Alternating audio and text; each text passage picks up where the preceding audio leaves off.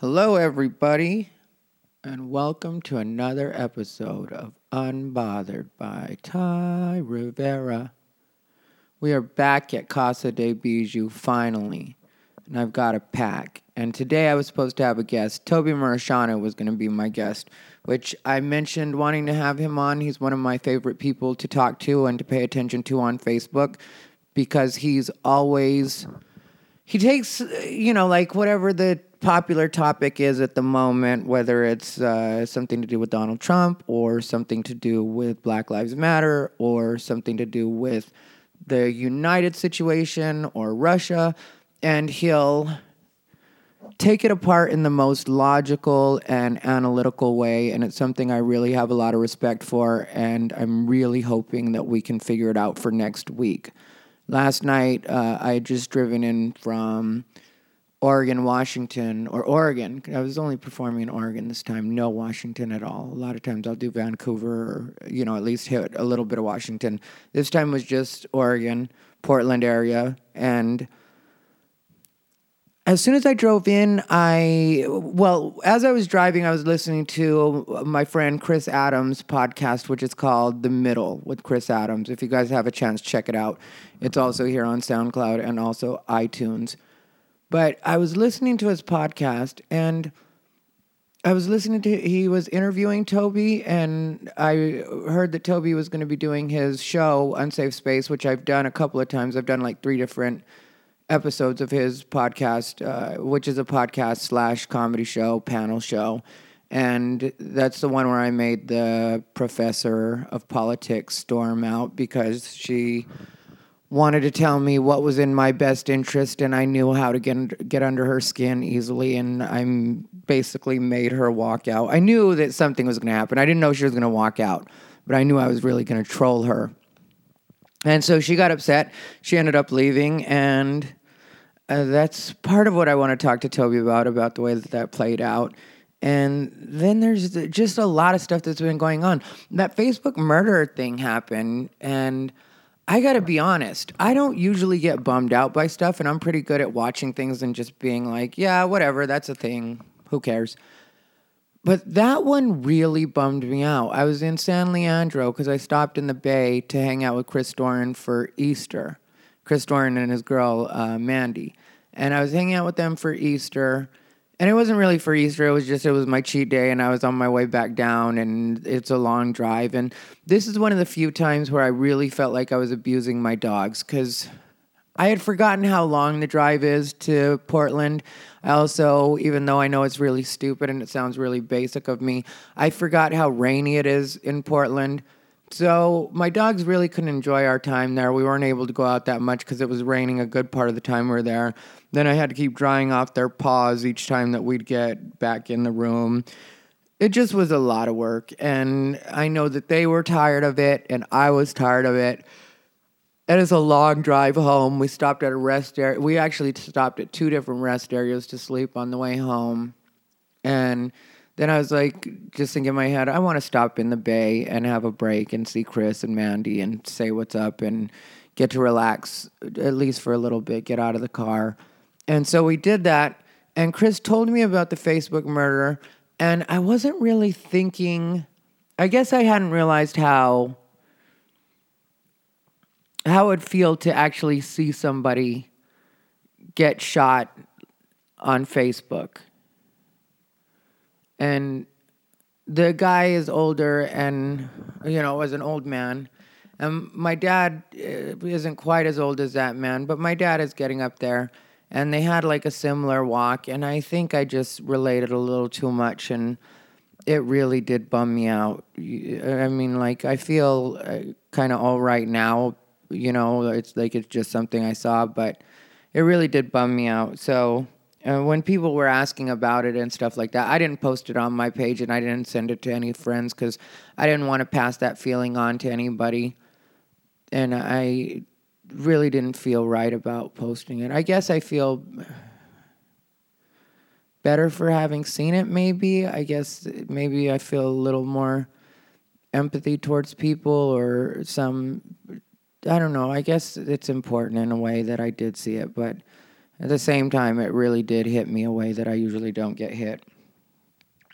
There have been a lot of things on Facebook that have hit me a certain way, you know, like I felt somewhat duped today because one of my friends had posted about Trump supporters are you ever gonna admit that you were wrong?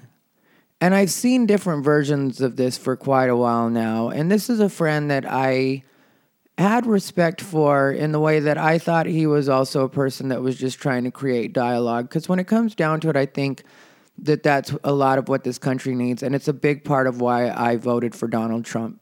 And I know a lot of people won't ever be able to wrap their minds around that because a lot of people can't think any way other than their own.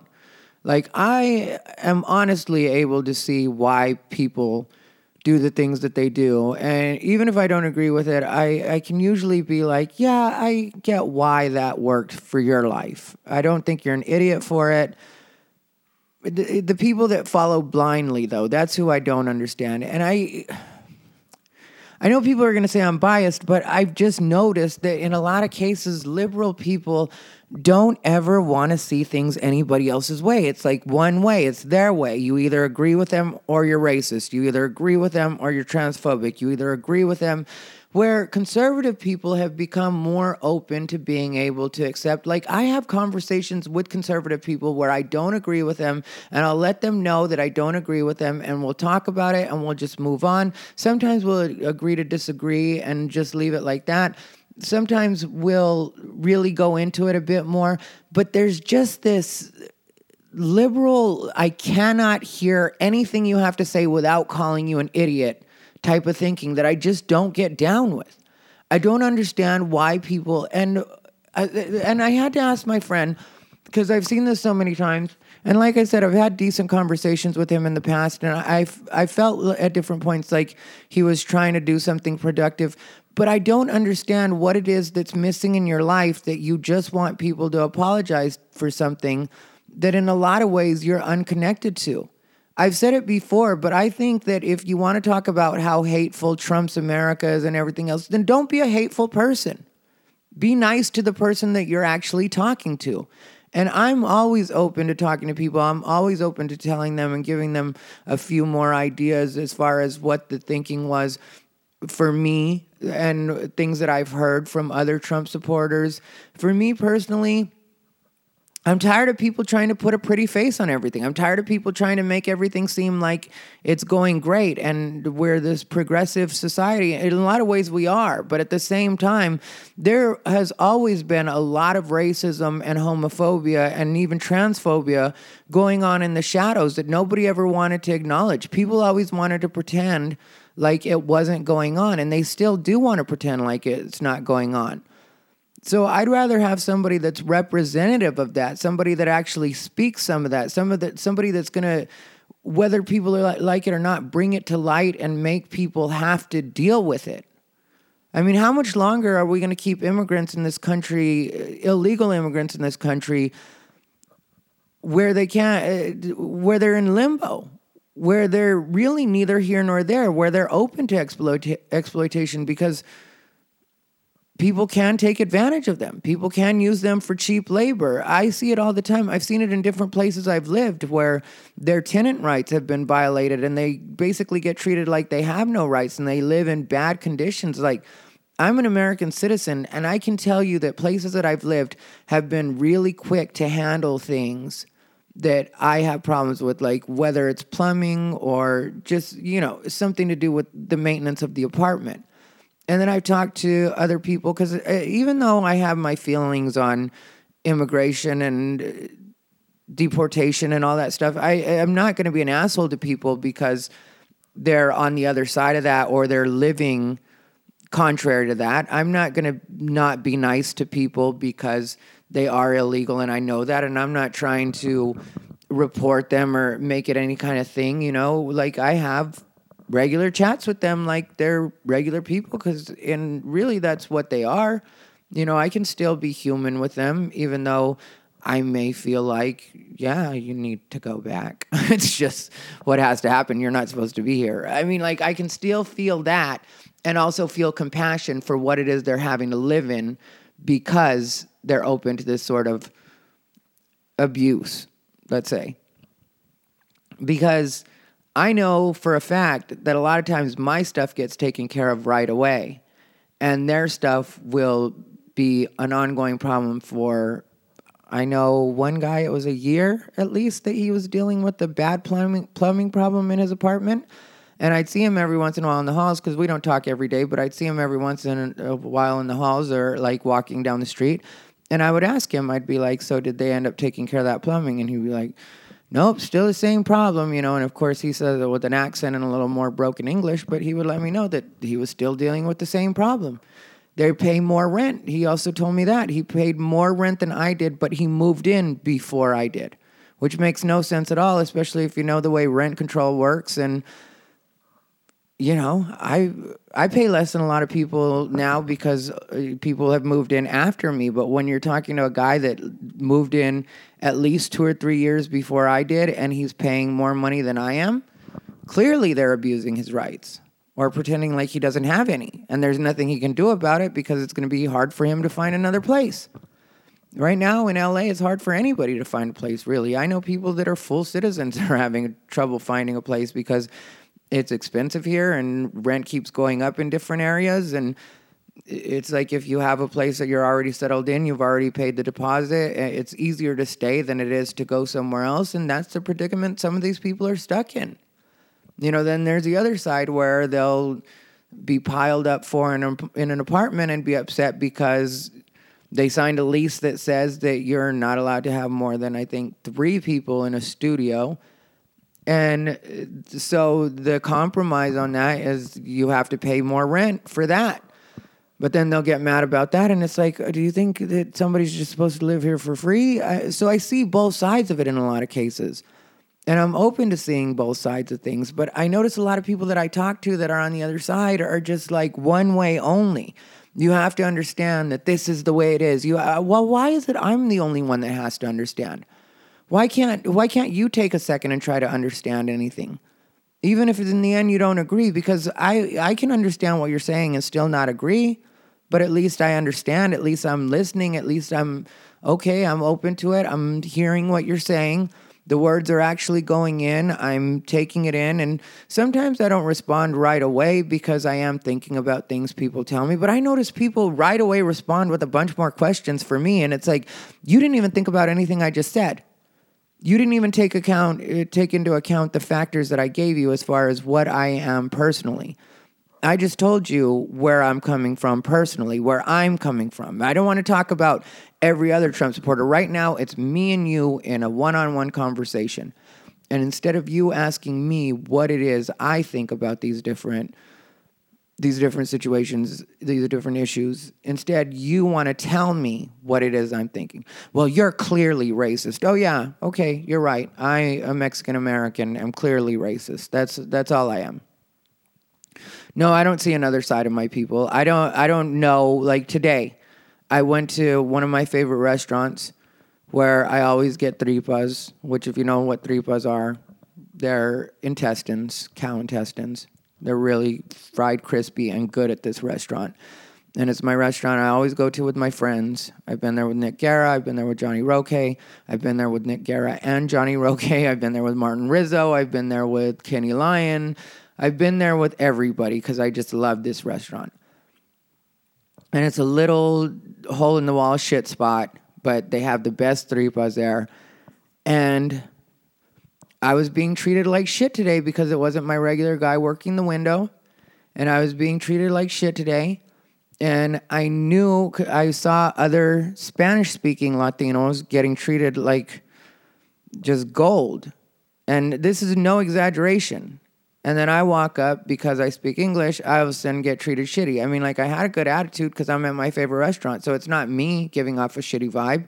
And I'm definitely not treating the guy like he quote unquote works for me because this is my favorite place. I, I'm always cool with the guy that's there because I get exactly what I want. I order exactly what I want. It's on the menu, it's not a big deal.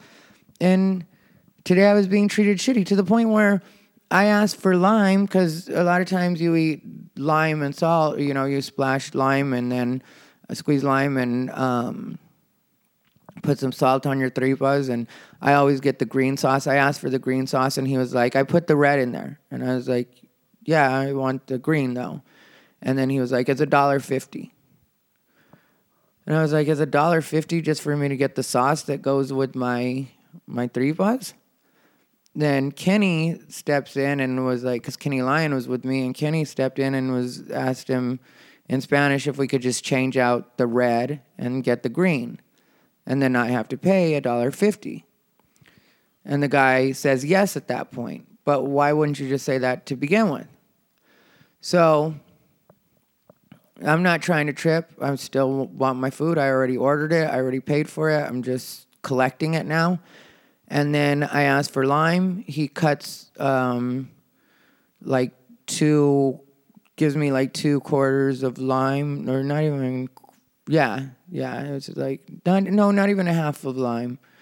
Um, less than that. Like, um, I guess two eighths of a lime. Does that make sense? Yeah uh one quarter i don't know how you however you would say it like yeah it's like it's so it's half and then cut in half and it, like he hands me that and then i'm like oh, yeah this is not enough lime you know but i still don't say it like that and plus it's just he hands it to me in my hand no plastic baggie which we all have been to taco trucks and stuff like that this isn't a truck but we know that they have the plastic or they have the containers and so I just asked him, I was like, can I get one of the small plastic bags for this? And he says, no. So I'm just supposed to hold this lime in my dirty ass hand because there was there's no bathroom at this place, and so I tried to be cool about it, and then I just got like, you know what, man, stop playing and give me give me a fucking bag. That's what I told him. And the other customers even looked at me like, yeah, that's right. Because eh, there's no reason for you to be a dick like that. And it's a bag that costs, I'm sure, less than five cents if you do the math on it, probably like two cents for these bags.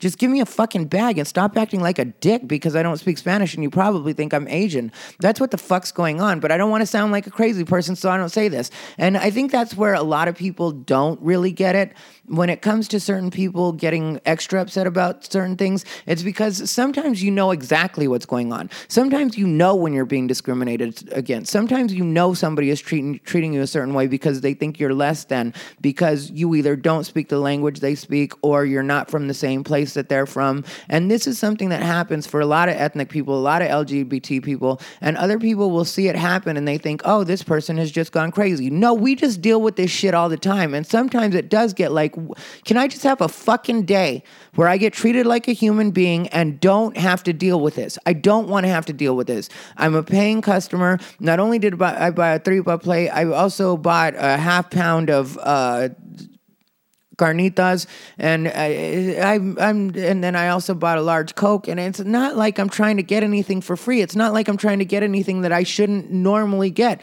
it's not like I'm expecting anybody to treat me like a goddamn king I just want to be treated like any other customer. And instead, I'm getting this guy's attitude for no fucking reason at all. And then there is a part of me that does feel like, if you want to know what I feel like back about it, I feel like you don't belong in this fucking country anyway. So if you're going to make things hard for people that are actually supposed to be here, how about I think you should go back? How about not only do I think you should go back, I think they should build a fucking wall. And yeah, I do think you belong on the other side of that fucking wall. And I don't care if you and your fucking kids go back with you because you're the one raising them they're going to end up just as fucked up and hateful as you are. But instead, I'm supposed to be nice all the time because I'm an American and I've got some sort of privilege. You want to tell me what kind of fucking privilege I've had? And I also get tired of straight people trying to tell me about the fucking LGBT struggle. So we're just going to step back on LGBT rights. Oh, you want to tell me about fucking LGBT rights? I got kicked out of a fucking restaurant before because I was gay and made no effort to mask it. And those were the exact words that were given to me by a manager that was a fucking fag himself. But I don't know what discrimination is. I don't know where we come from as far as LGBT goes. Me starting out doing comedy, me even doing comedy now, I get told in so many rooms that I've headlined rooms just like them that uh, they're not sure that what I do would go over in their fucking room. Well, what the fuck do I do other than comedy? Oh, the fact that I'm gay, and so that now that means I'm doing gay comedy because I happen to be a gay man and I'm not afraid to talk about it, that means I'm doing gay comedy. Never mind the fact that the headliners that you have have less credits than I do, have done less road work than I do, but that's who you're going to have headline just because they're straight. Just because you think they're going to be more relatable to the audience. But I'm not supposed to say anything about that. When it comes to me, I'm supposed to suffer in silence. Meanwhile, any motherfucker that gets online and says that they're having some sort of struggle is suddenly considered brave just for saying it. Why are they brave for saying it online, but I say it in real life and suddenly I'm considered a nutcase? How does that work out? How does that work in your life? And why is it everybody wants to tell me what my problem is when I'm telling you with my mouth in so many words what my problem is? I'm telling you what my problem is. Do you know how frustrating it is to have somebody tell you what your problem is when you're telling them what it is? But instead, they, it's like if you were to go into the doctor and you were to say, you know what? My elbow doctor. It's really giving me problems my elbow. And the doctor looks at you and says well i don't know why you're complaining about your knee. I mean your knee is not even a problem. Well i'm not complaining about my knee. I said my elbow. But your knee you keep talking about your knee. I mean like you keep making this issue about your knee. I'm not talking about my knee. I told you it's my elbow. But your knee you keep talking do you see how fucking frustrating this is and that's what happens when you try to talk to people about politics. When you tell them, I tell them, like in a lot of cases, what you don't get about the right, what you don't get about quote unquote Trump's America is these people are very open to hearing what your story is whether you're gay, whether you're black, whether you're a Latino, there are a lot of people out there. The majority of people, I would say, are open to hearing what it is you are. They want to be able to ask questions, though. They want to know why things work a certain way. They want, and these questions can somewhat be hard to answer if you're not comfortable with yourself. That's why I'm so open about everything when it comes to these people because I think that these people are the people that we really need to be open to and let them in. Like, let them actually let them ask you a question. If you're secure in why, what you are, why do you have such a problem with somebody asking you a question? Maybe it's because you're masquerading as something that you're really not. Like me, you want to use the word fag around me, I'm 100% fine with it because I am a fag.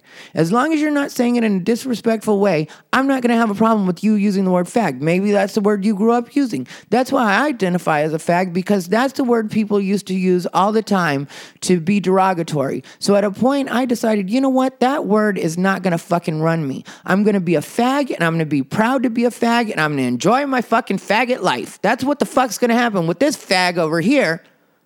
And so I even have people that just identify me that way when they see me. I did, told the story before about the time that I went into that restaurant, Sittens in, in uh, North Hollywood, and there were some people there that had seen me uh, do a show a couple nights before. And as soon as I walked in, one of the guys lights up and he was like, "Hey, it's the fag!" And then his table, like who was there with him, obviously, was like, "Yeah, it's the fag." And like I just in my head, like, "Yeah, I'm the fag." And I waved to them. They were cool and respectful. You know, they thought I was funny from the couple nights before or whatever, and it was a good situation.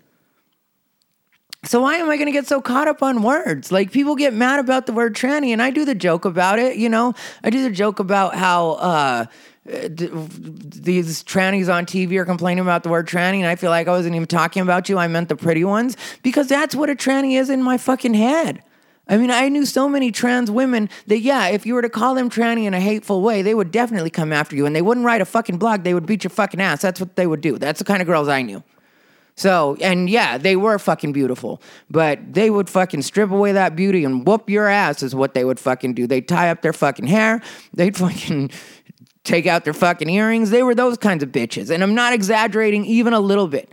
These bitches were this fucking rough once you fucking push them over the edge. But yeah, as far as just the word tranny, they'd be like, yeah, I'm fucking tranny whore. I don't fucking care. That's what I am.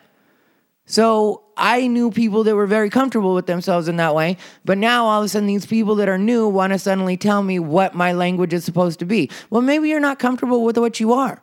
Maybe you need to stop saying that you're just a woman. Like I saw a whole blog about that one time where it was like, actually, I'm not a trans woman. I'm just a woman. No, th- th- no, you're not. No, you are a trans woman, and I will accept that, and most people will, will accept that. But when you're trying to commandeer the title of woman, No, that's not genetically what you are. And that's what people have a problem with because now you're asking people to redefine what they consider to be a woman. So why can't you have a compromise and be like, I'm a trans woman? And then maybe people would be more open to be like, yeah, you're a trans woman. There's nothing wrong with that. You're a trans woman. But there are certain things that, and I don't know why people lose their jobs because I've seen it happen. There was a radio DJ that did a story about it. And I knew a bunch of women, genetic females, cisgendered females that really were scared to say anything about it, but if, because they're cool being open with me, that were like, yeah, I don't know why she lost her job because I do agree. Like, there is a difference between being a woman and being a trans woman. A trans woman doesn't know what it's like to get a period. She doesn't know what it's like to get pregnant. She doesn't know. There are certain things that just certain experiences that you're just not going to have. And why can't you accept that? And why do you want to force this language into other people's mouths? Why do you want to force other people to redefine what they think? Uh, just let them decide. Because at a point, like with me, I just say she and her when I'm around my trans friends. I don't like qualify it with like you know oh trans woman or whatever else it's like girl you're a grown woman or we'll just be talking and whatever else and that but that's just me naturally feeling that and really understanding them at this point and accepting them as individuals and really having just that respect for them that's not even something I think about as like a respect. It's just a it's just there. It's just naturally there just like you respect anybody else that's your friend. I mean like when you think about your friends, the, your female friend like imagine what, uh, if you have black female friends. You don't think of them as your black female friends. They're just your friends. They're just the you know this woman. That's all. It's not that's something that drops away just on your own though. You don't have to be told that. Nobody has to write a blog to make you respect that. You just eventually get that from dealing with people. And after you get to a certain age, which is, I've reached that certain age, I must tell you, you do start to think of people as just people. Where, uh, but you can't force people to be there. You have to let them grow into it. And some people, because of limited amounts of exposure and the way that geography has kept us separated, and also it used to be like you couldn't be gay in a small town. It, like in the town I grew up in, I couldn't have been, you know, now I'm sure it's different and there's a lot more people living in their truth. But at that time, you know, when I was growing up there, I knew that there was no way I could be out and gay. I knew there was no way I could be open. It just wasn't an option in that town. Unless I wanted to pioneer it for them, which when I was a kid, that wasn't something I was thinking about. So uh, and a lot of us did move to other places where it was more accepted, you know, like Phoenix. Even when I was coming up in Phoenix, when I was 17 years old and I came out in Phoenix, there were a lot of people that were afraid to even give you their real names because they thought that they could, well, not they thought, they knew that they could lose their jobs if their bosses found out. Like the gay bars, there was a fair amount of paranoia at the gay bars where people were hoping that they and then they'd run into somebody from work that like you know had a gay friend or and i remember the way that they would stress and be like i don't know if this is going to make problems for me when i go back for work now because now they know i'm gay or they saw me at a gay bar. I mean that's just the reality of the way it was. So in a lot of cases a lot of gay people would pack up and end up in LA, San Francisco, New York, places where it was accepted, you know, South Beach, places where they could really be free. And so, yeah, that was a smart move for them at the time, but it didn't make it so that the average person living in middle America really got that full exposure. And there were always going to be pockets and people who couldn't afford to leave, so they just had to be gay where they were at. And those a lot of times turned out to be the strongest and most understanding people as far as the LGBT went. In a lot of cases, to me, even though a lot of people would consider them like bumpkin or small town, you know, never left, to me, those people in a lot of cases became the most well adjusted because they really just stuck it out and stood their ground because they didn't have a choice because they couldn't leave either for financial reasons or possibly because of family. Uh, who knows the different reasons? But those were the people that, in my opinion, really fought the fight and still do fight the fight. And I'm not taking anything away from like the activists that were in San Francisco and New York because I know they were very important. They were very important at pivotal times, and they still are very important. But there's also a certain amount of privilege privilege that comes with that that doesn't make it so it's the full experience. You know, like if you're a young kid that's grown up in San Francisco where everybody's accepted it your entire life, I mean, especially if you're in your 20s or you're in your teens, people have been accepting of you for a long time, uh, probably your whole life. You probably don't even really know what gay discrimination is except for from what you see on TV. If you're in New York, San Francisco, LA, the places where people are very open about being gay and very open to gay. But in smaller towns, there's still a lot of people that are in that struggle, that are still living almost in a time warp. And they're, yeah, slowly getting more and more comfortable. But you still hear about hate crimes. Like, hate crimes went up here in LA, but I've got a theory on that. You know, I think a lot of people are doing some annoying shit right now and then when they get whacked for it, calling it a hate crime, and it's like, oh no, that's you just getting hit for being an asshole. The fact that you have happen to be gay is secondary. Maybe you need to check how you talk talk to people. Maybe you don't need to be screaming in people's faces. Has that ever occurred to you? Maybe you need to treat people with the same respect that you want them to treat you with. Because I I know plenty of people that they don't care if you're gay or straight. You talk shit, you're gonna get popped, and that's just what happens. So. I would hope that you're hanging out with more mature people than that, but I can't say everybody I know is more mature than that because I do know plenty of people that to this day will just, they don't care if you're gay, straight, bi, trans, whatever you are. You talk enough shit, you're going to get fucking popped. So, you want to conduct yourself like an asshole, don't come crying to me and expect me to go for a march over it because I'm not. I'm not going anywhere. I'm going to sit right where I'm at and be like, you need to learn how to talk to people. That would be my best advice. And if you want to call that victim blaming, then let's call it victim blaming because that's what I'm doing. If that's if that's your definition of victim blaming, that I don't think you should act like an asshole and still expect no one to whoop your ass, then I am 100% victim blaming, and I fully do own that.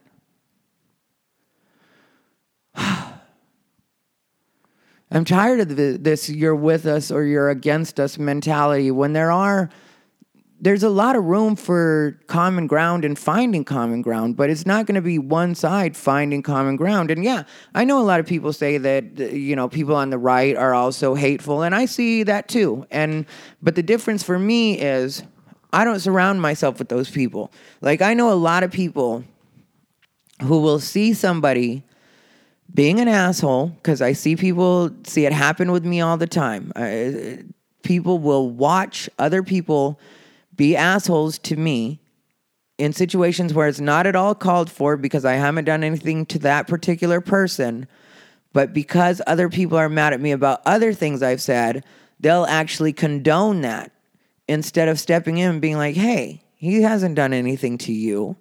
He doesn't even know who you are. You do you guys even know each other?" But instead, because they're mad at something else I said, they're completely all right to sit by and watch it happen. And then when I actually retaliate, when I say something back, suddenly I'm the bad guy because you've decided that I needed to be punished and I didn't just sit by and take my punishment the way you thought that I deserved.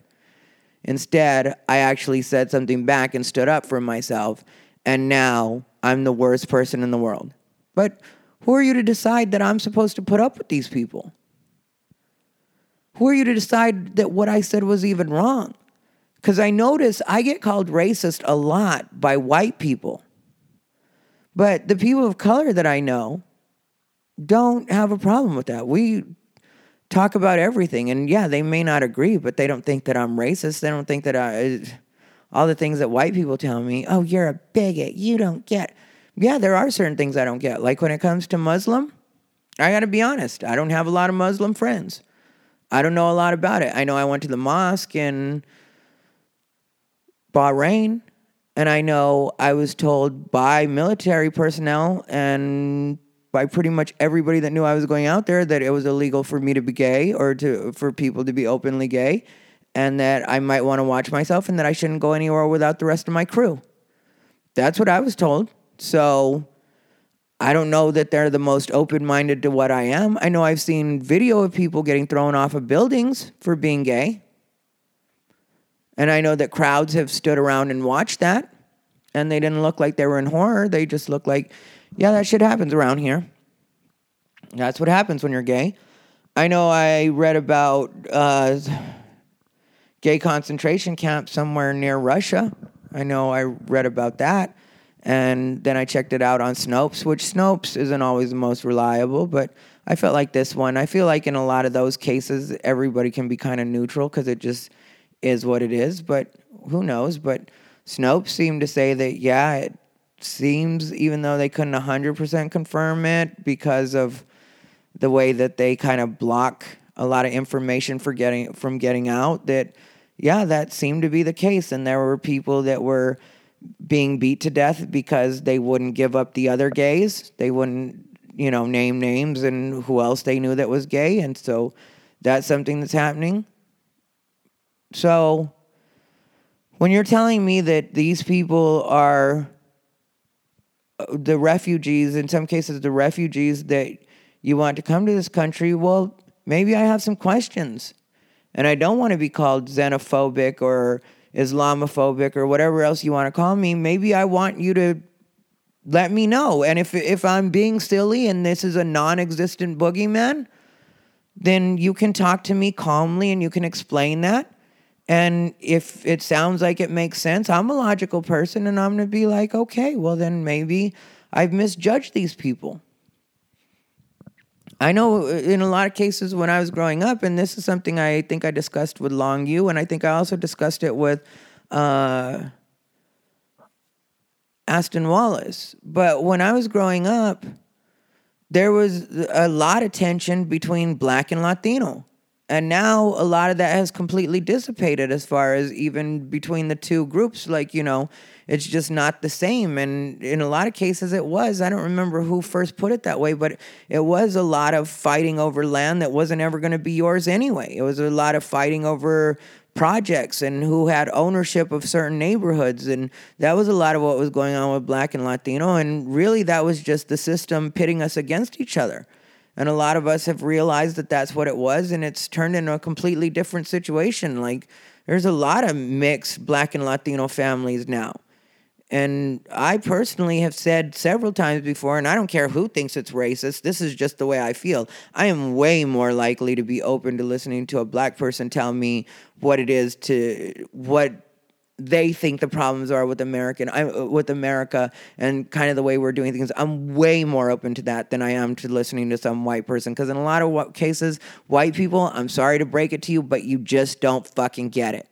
Like in certain ways, there's certain shit that you just won't get. You don't understand. And I know you want to say, well, people are racist against white people now. Yeah, that there is a fair amount of that. But it's after years and years of your ancestors and even you don't even have to go as high as saying ancestors. In a lot of cases, it's your parents and grandparents. That's who I was dealing with. That's who was racist against me. Like I dealt with a lot of racism when I was younger. That's why a lot of times when white women talk to me a certain way, I'm like, "No, bitch, I remember how fucking evil you cunts could be. I remember that. I remember my kindergarten racist fucking teacher treating me like a fucking piece of shit. And I was a fucking 5-year-old kid it burned into my memory the way she treated me. And the first time I really experienced it, it was the strangest thing ever, just because, or most ironic thing ever, just because of what I've been talking about on this particular podcast. There was a word that I didn't know in English, and I think most Latinos, I don't want to generalize too much, but I think a lot of Latinos dealt with this, especially from generations like mine and up. And even like after a bit after where there's certain words when you're a kid that you only said in spanish your parents only said in spanish. Like for us one of that one of those words was cuartito which means storage room or which you use for a storage room. It's like little room is what cuartito would be direct translation of. But when i was younger we you know our storage room we just used to call it the cuartito and i didn't know the word storage room. And I remember I was in show and tell, and we were all sitting around, and I was telling them a story about the cuartito and uh, well, where I you know used the word cuartito because I was like, and I was in the cuartito, and then she was like, "Wait, what?" And just went out of her way to be a complete fucking asshole to me, and I was trying to describe it, and I was getting so flustered, and I was a five year old kid, and I still remember how stupid I felt. And this girl Jennifer Velasquez stepped in, and Jennifer Velasquez was just like storage room. You mean store? It's the storage room. And then I was just looking like, I guess, yeah. I don't, I don't know, but I remember that being like one of the times I felt the most stupid. I was felt so stupid, eh, but I was just a fucking kid. And I remember that there were certain teachers that were very racist. I remember that my, even not as far as just teachers went, I remember my best friend, her dad was very racist and very open about it. Beaner, spick. Uh, you don't have that spick in my house. This was, this is the way I would get talked about. And I one time was in the other room, and again I'm a kid, and I'm hearing myself get called a fucking spick, and I'm a little kid, and there's this grown man, and there's nothing I can do about it, and I don't even understand how terrible the things he's saying about me really are. I just know that I don't feel comfortable and I'm getting called names and I want to get out of there, but I'm in the room and he's in the living room and I'm a kid. I'm afraid to even go out there. But this was completely normal. I remember growing up in Casa Grande, Arizona the people didn't look over their shoulders to say the N word. If somebody wanted to say the N word, they just wanted they just said the N word. And it was completely acceptable. Rap was called N word shit. That's what it was. That's what they used to call rap when I was a kid. And they would yell it out. They would say, I don't want to hear that N word shit. And they'd yell it out, and that's just what it would be. So, I, I, like I said, these are in a lot of cases your parents and grandparents. So now, when you're a white person, a young white person, and you want to correct and tell me what I can say and what I can't say, I feel like, no, you go tell your fucking parents this shit. You go have this conversation with them. Because I've just learned how to function. I've learned how not to be affected by these words because these words were used to tear me down when I was younger. So now that I am not bothered by these words, I am unbothered by these words. Now that I don't care about any of this, you're not going to tell me why I suddenly should care about this. Yes, you care about this. You care about this as much as you fucking should. You should be very uncomfortable with these words because you know what? These words are more your history than they are my history.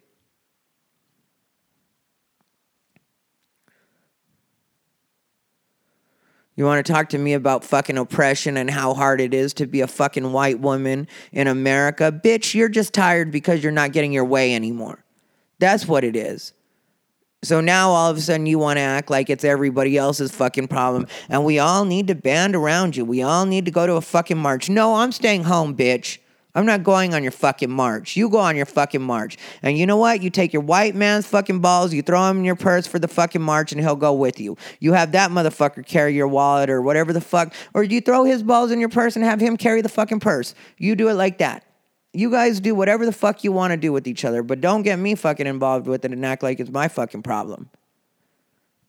Same with fucking trans women. These fucking white trans women. Oh no, white man. You don't get to put on a dress and all of a sudden now you get women's rights. That's not the way I'm fucking seeing it. You're still a white man as far as I go, and I don't care how you dress. You're not telling me what the fuck I'm gonna say and what the fuck I'm not gonna say. You wanna be an equal with me? Cool. You be an equal with me. I don't let nobody else tell me what to say. I'm not letting you tell me what to say. And you can ask anybody. I don't let other brown people tell me what to say. I don't let black people tell me what to say. I don't let anybody tell me what to say. But now all of a sudden I got white people telling me what to say, and suddenly I'm supposed to be submissive to it. That's where I'm supposed to. Well, sorry, I'm not cleaning your fucking house. I'm not doing your fucking lawn. I'm not doing any of that fucking shit. I'm not that fucking beaner, all right? Shit, you go talk to Maria about that fucking shit. You go find the fucking cleaning lady that you hired and go tell her what she's allowed to say and what she's not allowed to say. You're paying her. You ain't fucking paying me. And that's why I like what are considered racist white people, because quote unquote racist white people ain't trying to tell me what to say. They say what the fuck they want to say. I say what the fuck I want to say. We have some decent, frank, and open conversations. At the end of the day, we all leave. We got shit off our chest and we truly do respect each other in a lot of cases. I have so much respect for the people that I perform for that are considered racist and whatever else. When I'm performing in a redneck bar, that's when I feel like white people really aren't bullshitting me. Like afterwards, we'll have the best conversations, and I can honestly say I don't feel the same kind of resentment towards them that I just expressed when I'm dealing with liberal white people or the people that try to tell me what I'm supposed to say and what I'm not supposed to say. I think those people are more in touch with themselves than a lot of people that consider themselves progressive. That's why I'm more willing to take their side. That's why I voted for Trump because I feel like those are the Americans that I need to be on the side of because they're at least open to conversation. They're at least open to understanding what it is I am. And I can't tell you how many of these people invite me to their houses for barbecues or ask me if I need a place to stay or next time you're in town if you need anything. The, and these people are fucking sincere about this shit. How do I know? Because every once in a while I take them up, not on a place to stay, but I will show up at a fucking barbecue. And if you know me, every once in a while I will be like, yeah, I'm fucking go go chill and hang out. And they'll make sure that I'm taken care of and comfortable, and they treat me like a celebrity, and we have a good time. And they'll ask me some questions, and I'll say inappropriate shit, and it's good. But then all of a sudden, I got liberal white people telling me what I can and can't say. Fuck you, kill yourself. And yes, I mean it. Fucking kill yourself. Stop taking all those fucking meds that your parents have let you get prescribed from an early age because they decided that you should never have to deal with emotion. And just stop taking those pills and let nature take its course. Either way, you're going to do it anyway or you're going to live a life that's not worth living because you're always lying to yourself and trying to act like things are better than they are and that's why you wanted me to vote for Hillary in the first place because Hillary said that super predator shit. And really it's not the word super predator or the words super predator or the term super predator that I was worried about. It's the thinking that goes along with it. It's the fact with the, the, her friends in the prisons and that's what a lot of people were like yeah I don't trust this fucking bitch either. But a lot of liberal people were trying to act blind to that and act like we were all supposed to just let let that go. Well, maybe that's the racism I don't want to let go of. Maybe while you're talking about Trump and whatever the fuck he's talking about, at least Trump was talking about fucking illegals. Then you want to talk about like Trump in the 70s and not letting black people live in his fucking places. Well, a lot of people weren't letting black people live in their places in the 70s. Same with brown people, too. There was a lot of segregation, there was a lot of discrimination, and that's why they made the laws that they made. And that's when those laws were first going into effect. And I expect that some people are going to evolve and some people are just going to have to be forced into evolution. But when it comes to Hillary, she's been doing evil shit to brown and black people for a long time. Like Bill Clinton and his fucking uh, the fucking war on drugs, yeah, started with Reagan, and Nancy Reagan was the fucking just saying no, and then Bill Clinton did his best to keep that shit fucking going and made it so black and brown people ended up getting more fucking prison time because of the way that they they did the same drugs that white people did, except for white people did them in a more classy way. They would snort them instead of smoking them, and there were higher higher penalties for the people that would smoke them. While who was smoking them? Black and brown people. And some of those people are in prison for lives, while white people that decided to be classy and sniff their shit ended up getting a slap on the wrist and getting sent back out because they were good white people. So, but I know with a lot of Trump supporters, they're like, yeah, that did fucking happen where, you know, Trump did. Like people admit, when people are willing to admit their racism, I'm easier to because I'm like, okay, then at least we all know that there's something to work on because at least you admit it's fucking happening or it has happened.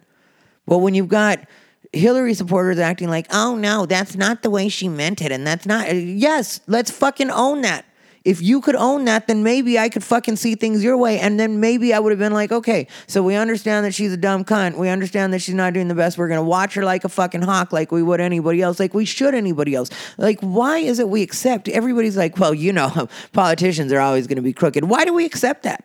Why don't we demand better? But we've all fallen into this like, oh, well, they're supposed to be like that. And I said this on Facebook too. And I don't know why people never picked up on this. And really, I got a lot of likes, but nobody really wanted to talk about it. Nobody really made it their thing. But I was like, why doesn't we, why didn't we as people just revolt at that point and be like, yeah, you gave us two fucking shitty choices. We're watching fucking Trump and Hillary go at it when they're both shitty fucking choices. And we're looking at a fucking bowl of turd trying to decide which is the prettiest one one, why don't we all just be like, no, you guys got to do fucking better? How about you guys go back to the fucking, go back to the drawing board and give us two other fucking people? And if we don't like those motherfuckers, then let's keep fucking waiting until we find people that are actually can actually do this fucking job. And Elizabeth Warren, too, people act like she's a fucking savior. She's gonna be the next one to fail if you're not fucking careful because I don't know about anybody else, but that bitch is the Ro- Rachel Dolezal of the Native American community, if you ask me. And I think she's got to explain that. And I'm not saying that I'm 100% opposed to voting for her if she's got some good fucking ideas, but she's sounding like a bit of an asshole. And the fact that she doesn't want to own up to that and actually explain why it is she said that or shit go to fucking ancestry.com or DNA or check out your DNA and tell us what the numbers are. Are you Native American? Maybe you're fucking Native American like you say. But if you're not, you got some fucking explaining to do cuz you exploited that to a certain degree, but I'm not supposed to say that either because now I'm a misogynist and I don't think a woman, no, I think a woman can lie about her race just like a man can. How's that for equal opportunity? So fucking tired of people. Anyway, that's my rant for this episode. You know, I'm kind of proud of it. I'm not gonna fucking listen to this later and regret any of that shit. Yes, white people, liberal white people. Like I said, you got a problem with the way I talk. Talk to your fucking parents and grandparents. They're the ones that taught me all these fucking words. All right. You got a problem with using the word faggot? Again, talk to those motherfuckers. They're the ones that taught me that. They're the ones that first called me that. Don't get mad at me for owning it now. Don't get mad at me because I said, you know what? You're right. I am a fucking faggot. I'm a dirty fucking faggot and I'll suck dick whenever the fuck I want to. If I want to, right after I stop this podcast, I'll log on to fucking Grindr and fuck somebody else. Don't give a fuck. Fuck him right in his asshole. Won't even use fucking condoms if I don't feel like it. How do you like that?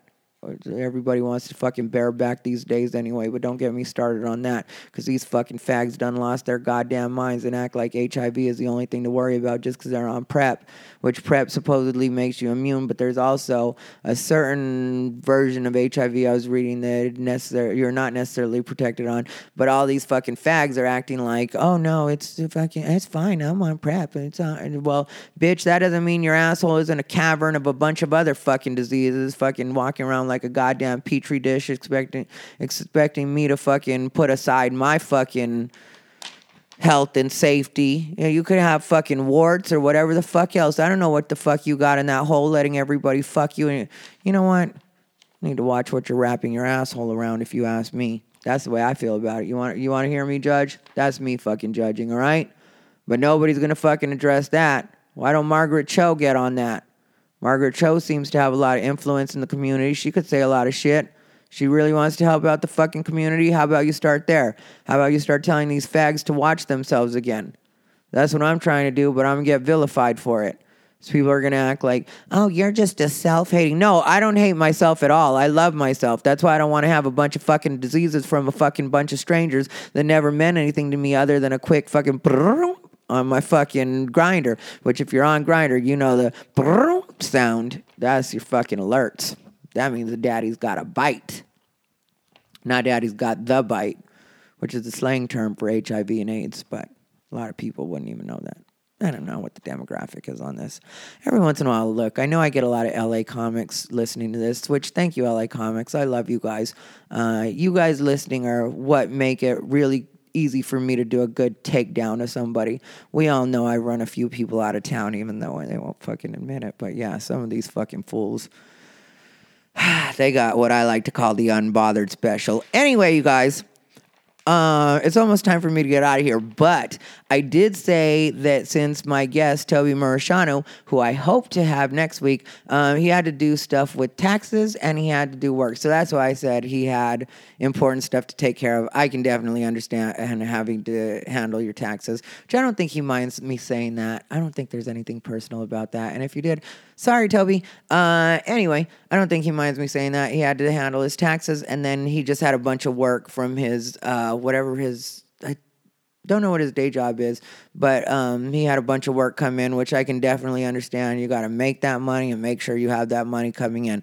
So I am not at all upset. And plus, I think you know I.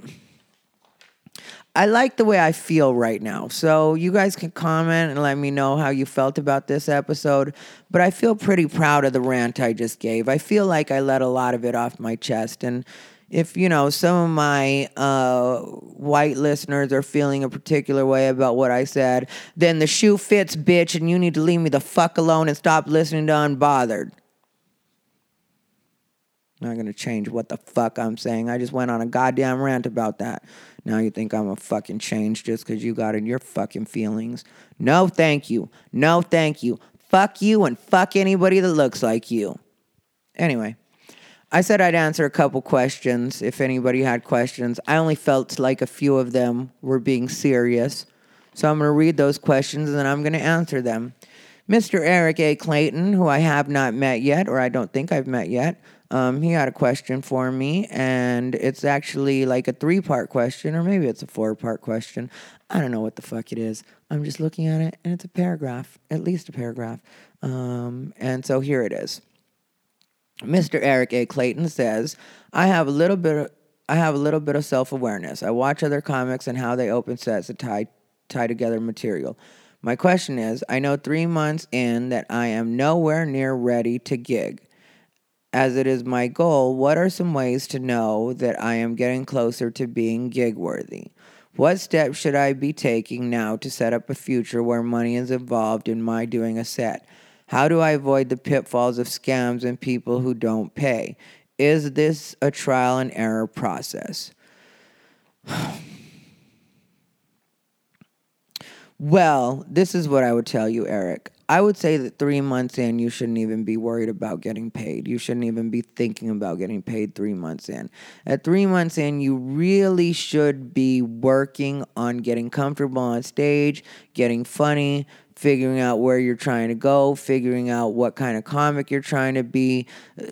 Just really work on the craft. Three months in, you're probably not even over that stage fright feeling. I don't know how much you're able to get up. I would say you should get up a minimum seven times a week, once a day at least. You should, if it, because I know it's not, and I know that's not possible in certain scenes. So if you're in a scene where maybe five times a week is the max you can go up without having to do bringers, which is where you bring your friends, or without doing pay to play, which is where you have to pay for stage time. And when I say without doing pay to play, if a coffee shop or a bar charges you a drink to perform, I don't see anything wrong with that. I don't know why people get so crazy about this. When it comes down to it, in a lot of cases, open mic comedy is experimental and it does drive out a lot of audience. So I don't see anything wrong with compensating that bar in some way if it's something reasonable like you buy a beer and it's like 375 or something like that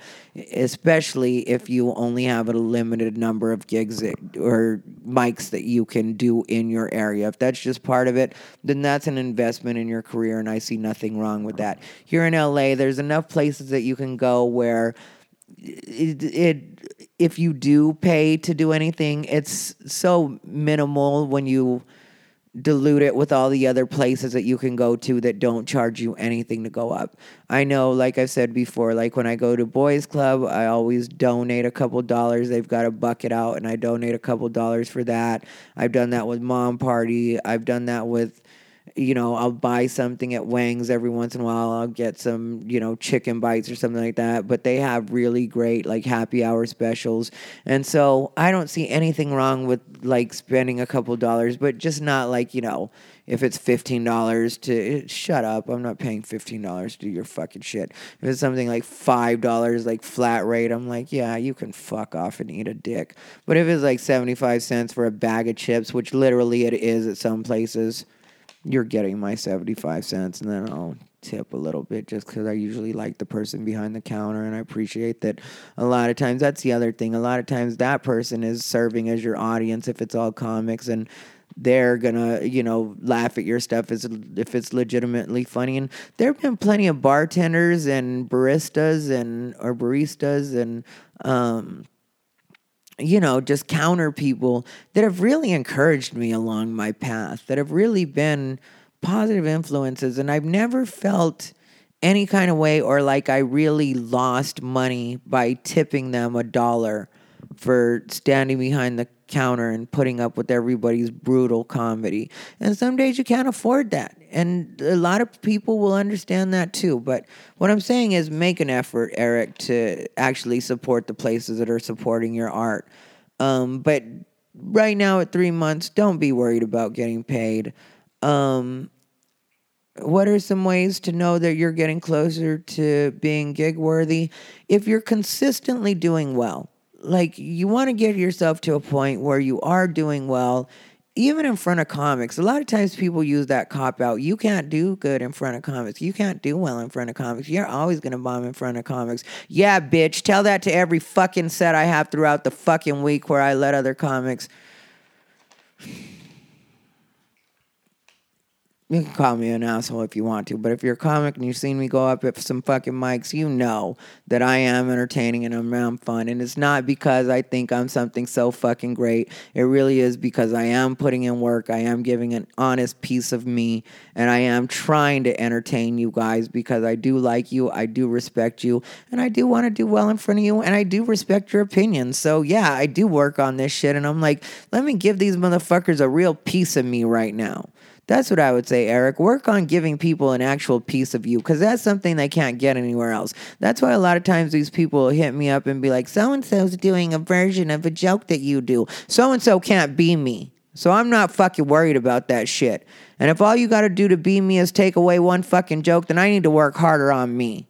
So yeah, Eric, work on being authentic and good and when you really start wa- rocking rooms, you'll know when you're gig worthy because other people will just start offering you shit. As much as people try to act like comics are haters, the truth is real comics are not haters. Real comics help each other out. And how do I know? Because I have real comics all across this country try to help me out that sometimes I just met for five minutes or saw me do a quick set or saw me headline somewhere and they try as hard as they can to get me on shit and they hook me up with shit. And real comics are the ones that really keep me fucking working. And I'll be 100% honest about that. And there's no shame in me saying it real comics have helped me. Real comics will hit me up out of nowhere and be like, I have real comics make sure my bills stay paid. And I try to do the same for them. And anybody will tell you that I do. Any one of these real comics across the country will tell you if they, they hit me up and they're like, hey, I want to get in at this club. If I know you're a rep- reputable comic and you're going to make me look good, I'll do my best to make sure you get up in that in that room. And because I do have a reputation for being discriminating when it comes to good comedy, there are actual bookers and club owners that will hit me up and be like, hey, who are some people that I need to know about? There are even people that work for agents that hit me up and do that shit. And that's just something that fucking happens when you're willing to say, no, I don't support this. Yes, I do think this is good. And you're willing to actually put your foot down and not just try to be the nice guy all the time. Like, not too long ago, I was at a show and this girl hit me up and she was like, I was doing the show and she was like, So who books this show? And in my head, I was thinking, Bitch, I don't fucking like what you do. I see you eat shit all the time. I'm not telling you who runs this show so you can go harass them. How about you go ask somebody else? And I politely was like, you know, because when it comes down to it, I don't know who technically books the show. I know who asked me to do the show, but I don't feel like it's my job to sick you on them, and I don't feel like they're going to appreciate that. So technically, I don't know who books me on the show, who books the show. I know who booked me on the show. So I was like, I don't really know. And then she was like, You don't know who books this show? And I felt like, Bitch, don't play with me. I just said that. I don't know if there's an echo in here or the breeze is hitting a certain way, but I feel like you heard me because you just repeated back exactly what I said. And I said, I don't know who books the show, meaning I don't know who you'd want to talk to about that. Maybe you need to step up, step up your game and they will just ask you like they just asked me. She's probably still mad, but, and I wouldn't mention her name, but it would give her a way to feel victimized. And I'm not in the mood for shout outs right now, you guys. Um, what steps should I take, be taking now to set up future where money involved in my doing a set. Like I said, working on your set. That's that's a, that's the best advice I can give you. A tight and have some discipline about it. Like actually have a, an actual set. Three, five, seven. Those are the numbers you want to remember. And then you can work on a 15. But in the beginning, three, five, seven. Three, five, seven, get loose. Ooh, ooh, ooh, ooh, ooh, ooh. Oh, I should have warmed up. My voice wasn't ready for that. Anyway. Anybody else remember Oaktown's 357? Yeah, yeah, yeah, yeah. Yeah, yeah. Oh, yeah. Yeah, yeah, yeah, yeah. Yeah, yeah. Calling for the posse on it. Oh, sorry. I have a terrible voice, all right? I'll never be on goddamn Comedy Jam. I'm good friends with Josh Adam Meyers, but we both know I will never be on goddamn Comedy Jam. I can't sing. So yeah, work on your act. That's what I would honestly say. And I'm not being snotty with you about any of this, Eric A. Clayton. I am taking this 100% seriously and giving you the best advice that I can possibly give you. Work on your act. A three minute set, a five minute set, and a seven minute set. And make sure it's tight because when people ask you to do guest sets, a lot of times that's what they're going to want to see. A lot of times, like the booker will be like, yeah, I'll give them three minutes, or yeah, I'll give them five minutes, or yeah, I'll give them seven minutes. And those are very common numbers. So if you're already equipped with a three, a five, and a seven minute set, you're good to go as far as starting to. And what you do is you do your three, your five, or your seven minute set. You rock that fucking room. I mean, no fat, all just good jokes, powerhouse shit. You just want it to be all fucking the strongest stuff from your set. And it'll take you a while to come up with it. And it'll be frustrating. And at points, you'll feel like you're just not getting it. And you'll never feel like that order's right. You're always going to probably do it different ways or whatever else. Or maybe you'll have a time where you do it like verbatim a certain way. And there's nothing wrong with that either. I'd rather have somebody that was rehearsed, but really had their punchlines in place and I could tell they were really trying to do something than somebody that's just loose and like, eh, I'm just being fun and stream of conscious. You're not ready for stream of conscious. You need to be disciplined. You need to learn all of the rules so that you can break them. A long time ago, my friend Paula Bell had recommended to me a book called Comedy Writing Secrets and it's a big yellow book and i started to read it but then i was like this is all just stuff that i'm going to learn anyway. But i would uh, and so i stopped reading it. Plus in a lot of cases i hate reading. But i did buy a book today which i'll end up talking about soon but i'm no oprah so nobody's looking for my book of the month. Um, but yeah, three, five, seven minute sets. That's what you want to work on. Really tighten that up, and you'll find that people will just start asking you to do shit. Real comics will be like, if you're good and you're actually doing shit, they will be like, hey, you're good. And I know because I'm doing that with a fair amount of people now that I've seen on open mics or other friends have recommended. For anybody that was wondering, Ashley Johnson is the person that I chose to go to Colorado with me, and I feel like I made a good choice, I'll let you know how it actually turns out. It's not until July, but um, I feel like I made a good choice because I sent his clip to the booker and he. Um, the booker approved it. Eric A. Clayton, another thing you can do to get yourself ready for um, shows and actually booking stuff is record your sets record every set that you can possibly record and actually watch yourself and critique yourself and look at yourself in an analytical way. We all hate the way that we look in certain shirts. We all hate our fucking voices. I don't know a single comic that's like you know i really like listening to my voice. All of us are like yeah my voice fucking sucks. But if you force yourself to really look at yourself and you're like, okay, what am I doing with my hands right there? I could look a little more free right here. I'm looking a little stiff. I'm, you know, and some days you're not going to be able to record yourself with the video camera, but the more you record yourself with the video camera, the more chances you'll have of getting something good. And then you up the, upload that unlisted to YouTube because you don't want everybody seeing your material, especially in the beginning, but you upload that unlisted very important, unlisted to YouTube. And then when a booker wants to see you, if you can't actually make it out to their club or you're applying for work across the country or whatever it may be, you're going to be visiting another state, you go ahead and send them that unlisted link and then they can check it out and they can see what it is you do. And like I said, the more times you videotape yourself, the better chances you have of getting one that's going to be like, okay, that set is 100% what I want a booker to see. I want them to see me kill like that. And on the nights when you can't do video, take your phone and with your voice memo, record the actual audio. Listen to yourself. I remember I used to do that on the way from one set to another. I do it a lot less now, but you know, I'm I should start doing it again, but I think we all agree when it comes to writing material, I'm kind of doing all right with that. But what I'm trying to tell you is heed my words. On your way from one gig to the next, even if you're able to do two or three sets, you can listen to your set and then you can be like, oh, I didn't say this word right, or I left that part out of the joke. Sometimes you'll think a joke isn't working, and then once you listen to it, you'll be like, I'm not illustrating this properly with my words. And that would help things out a lot if I just threw this word in, or I'm saying this word like this, or I'm coming off angry when I'm trying to be fun in this joke. Which a lot of times, if you do edgy material, sometimes when you say things a certain way, you'll sound really angry, and the audience will pick up on that. And the audience is like, I can't go with hateful.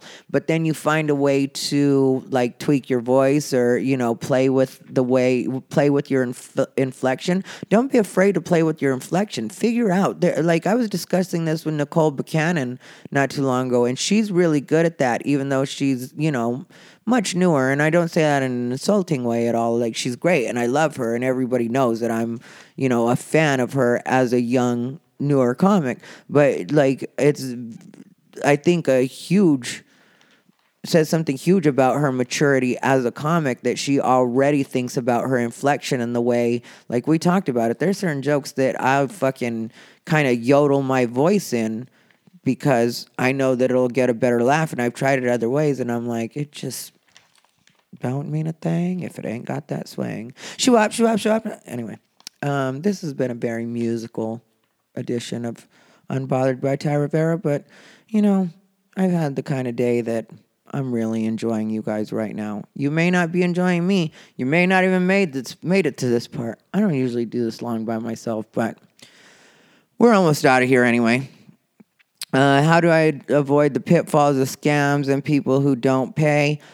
Yeah, that's happened to all of us at some point. I don't think there's a comic out there unless they just got an agent right away and we're one of those sensations, which they are out there. But like most of us have had that happen. And you start to learn, like, you know, there are certain scams, but uh, there's also a lot of honest people, and most people are trying to do the right thing. Maybe I'll discuss that on the next episode, but I don't want to make this too long. But um, sometimes people do it by accident and they didn't mean to like screw you over.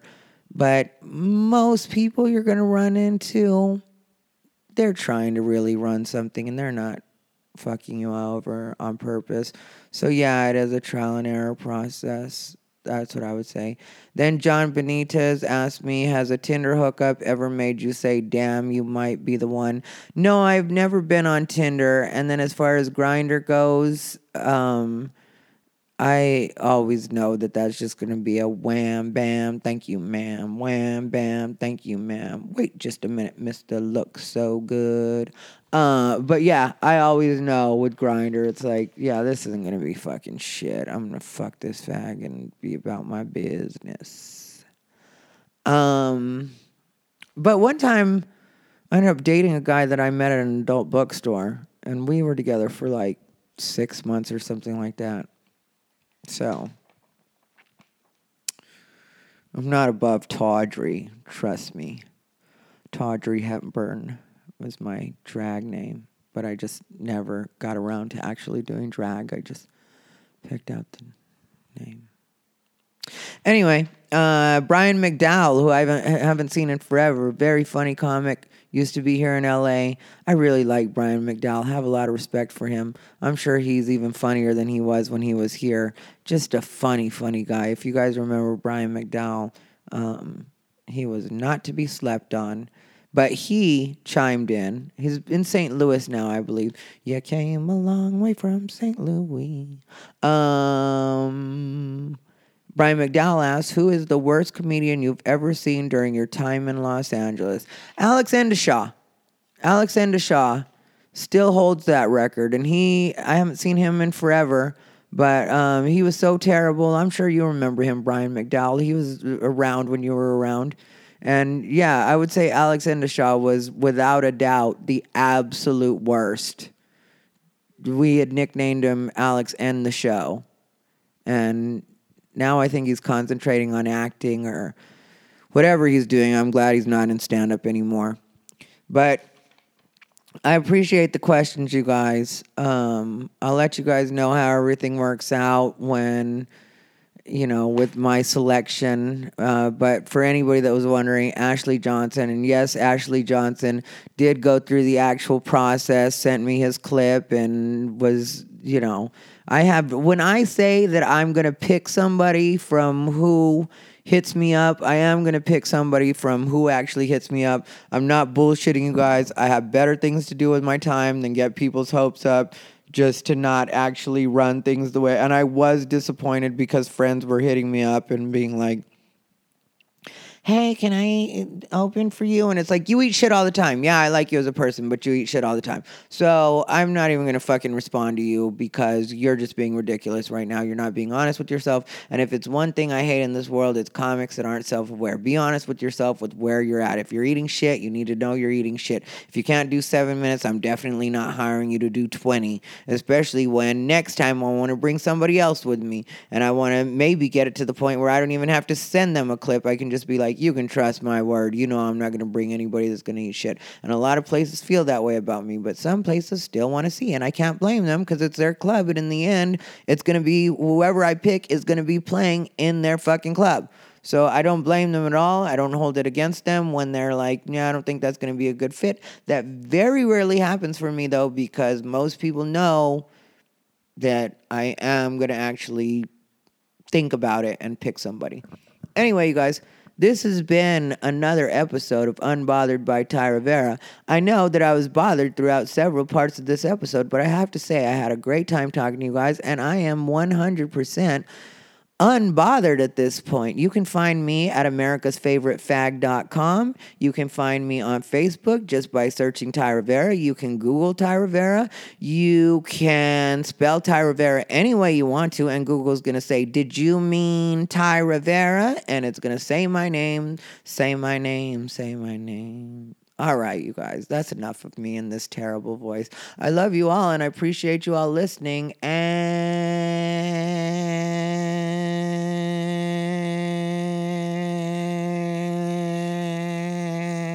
stand bothered.